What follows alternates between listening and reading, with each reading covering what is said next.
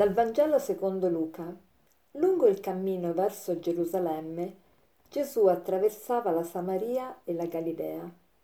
Entrando in un villaggio, gli vennero incontro dieci lebrosi che si fermarono a distanza e dissero ad alta voce: Gesù, Maestro, abbi pietà di noi. Appena li vide, Gesù disse loro: Andate a presentarvi ai sacerdoti e mentre essi andavano furono purificati. Uno di loro, vedendosi guarito, tornò indietro, lodando Dio a gran voce, e si prostrò davanti a Gesù e ai suoi piedi per ringraziarlo. Era un samaritano. Ma Gesù osservò, non ne sono stati purificati dieci? E gli altri nove dove sono? Non si è trovato nessuno che tornasse indietro a rendere gloria a Dio all'infuori di questo straniero e gli disse alzati e va, la tua fede ti ha salvato. Qui troviamo Gesù che lungo la strada vede dieci lebrosi e questi dieci lebrosi si fermano a distanza, quindi sono molto rispettosi, sapevano benissimo che non potevano toccare Gesù, non potevano avvicinarglisi e quindi si tengono a distanza e, e però gridano Gesù Maestro abbi pietà di noi, Gesù Maestro abbi pietà di noi. Ecco, questi lebrosi veramente credono che Gesù possa fare qualcosa per loro. Infatti, anche se a distanza gridano. E Gesù che cosa gli dice? Gli dice andate dai sacerdoti. Perché gli dice andate dai sacerdoti? Perché ai tempi di Gesù, se una persona non eh, lebrosa eh, volesse, eh, voleva ritornare in mezzo ai propri familiari, in mezzo ai propri amici, parenti e conoscenti, doveva dimostrare di essere guarita, altrimenti dove, era destinata all'isolamento. Allora ecco perché Gesù gli dice andate dai sacerdoti, perché i sacerdoti erano quelli che dovevano collaudare, verificare la guarigione dalla lebbra per lasciare una ricevuta, un libello, dove c'era appunto scritto che ormai non erano più contagiosi perché non più affetti da questa grave malattia. E questi lebrosi vanno subito dai sacerdoti, il che vuol dire che si fidano che Gesù farà qualcosa per loro, si fidano, hanno fiducia. Però uno solo ritorna indietro, uno solo ritorna indietro a lodare Dio e a ringraziare Dio e ringraziare anche Gesù per eh, questo atto di guarigione.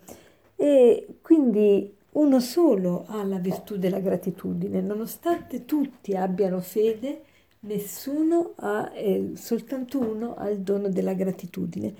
E che cosa ci vuole dire questa, questo brano? Questo brano ci vuole dire che mm, spesso anche noi, nonostante la nostra fede, non siamo persone di gratitudine, siamo persone un po' ingrate, persone che non riconoscono i benefici ricevuti e perché è importante riconoscerli? Perché è importante questa virtù della gratitudine? Perché la, la, virtù della gratitudine ci rende felici, ci rende felici. E come fa a renderci felici? Perché la virtù della gratitudine consiste proprio nel realizzare quanto abbiamo e nel godere di quanto abbiamo e non nel considerare quanto non abbiamo.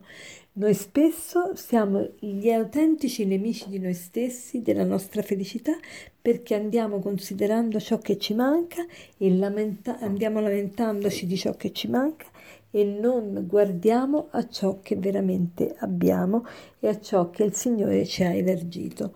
Quindi l'invito della parola di oggi vuole essere proprio questo, sii più consapevole dei doni che hai ricevuto e, e vedrai che ne sarai anche più responsabile, più capace, cioè di dare una risposta a Dio per questi benefici e sarai capace di, di farli fruttare ancora di più e metterli a disposizione degli altri e quindi eh, la tua felicità crescerà in modo esponenziale. Vi volevo eh, leggere una, una statistica che, han, che, hanno fatto alcuni studiosi eh, riguardo proprio a questo che sto dicendo, no?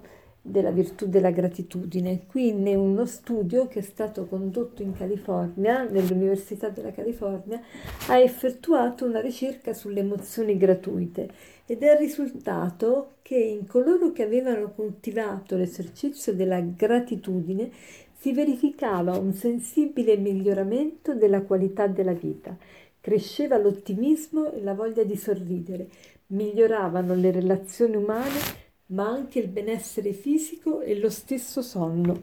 Se, secondo il direttore della ricerca, in caso di insonnia è preferibile contare i gesti di gratitudine donati piuttosto che le pecore. La stessa ricerca ha messo in evidenza che le persone che erano state aiutate gratuitamente avevano maggiore attitudine ad aiutare spontaneamente gli altri.